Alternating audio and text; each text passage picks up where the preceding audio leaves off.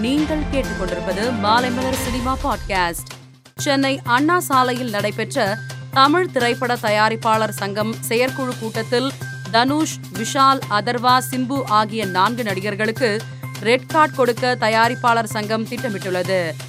நடிகர் விஷால் நடிப்பில் உருவாகியுள்ள மார்க் ஆண்டனி திரைப்படம் நாளை திரையரங்குகளில் வெளியாக உள்ள நிலையில் படம் வெற்றி பெற வேண்டி விஷால் திருப்பதி கோவிலில் சாமி தரிசனம் செய்துள்ளார். இது தொடர்பான புகைப்படம் சமூக வலைதளத்தில் வைரலாகி வருகிறது. ஜப்பான் படத்தின் புதிய அப்டேட்டை படக்குழு வெளியிட்டு உள்ளது. அதன்படி இப்படத்தின் டப்பிங் பணிகள் தொடங்கியுள்ளது. இதனை படக்குழு வீடியோ ஒன்றை வெளியிட்டு அறிவித்துள்ளது. நடிகர் விஜய் அறுவை சிகிச்சை செய்து கொண்டுள்ள தனது அப்பா எஸ். ஏ. சந்திரசேகரையும் அம்மாவையும் நேரில் சந்தித்து நலம் விசாரித்து புகைப்படம் எடுத்துக் கொண்டுள்ளார். இந்த புகைப்படத்தை தனது சமூக வலைதளத்தில் பகிர்ந்துள்ள எஸ். ஏ. சந்திரசேகர் உறவும் பாசமும் மனித மனத்தின் மாமருந்து என்று குறிப்பிட்டுள்ளார்.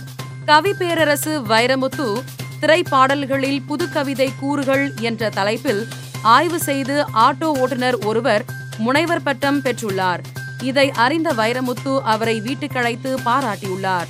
மேலும் சினிமா செய்திகளை தெரிந்து கொள்ளுங்கள்.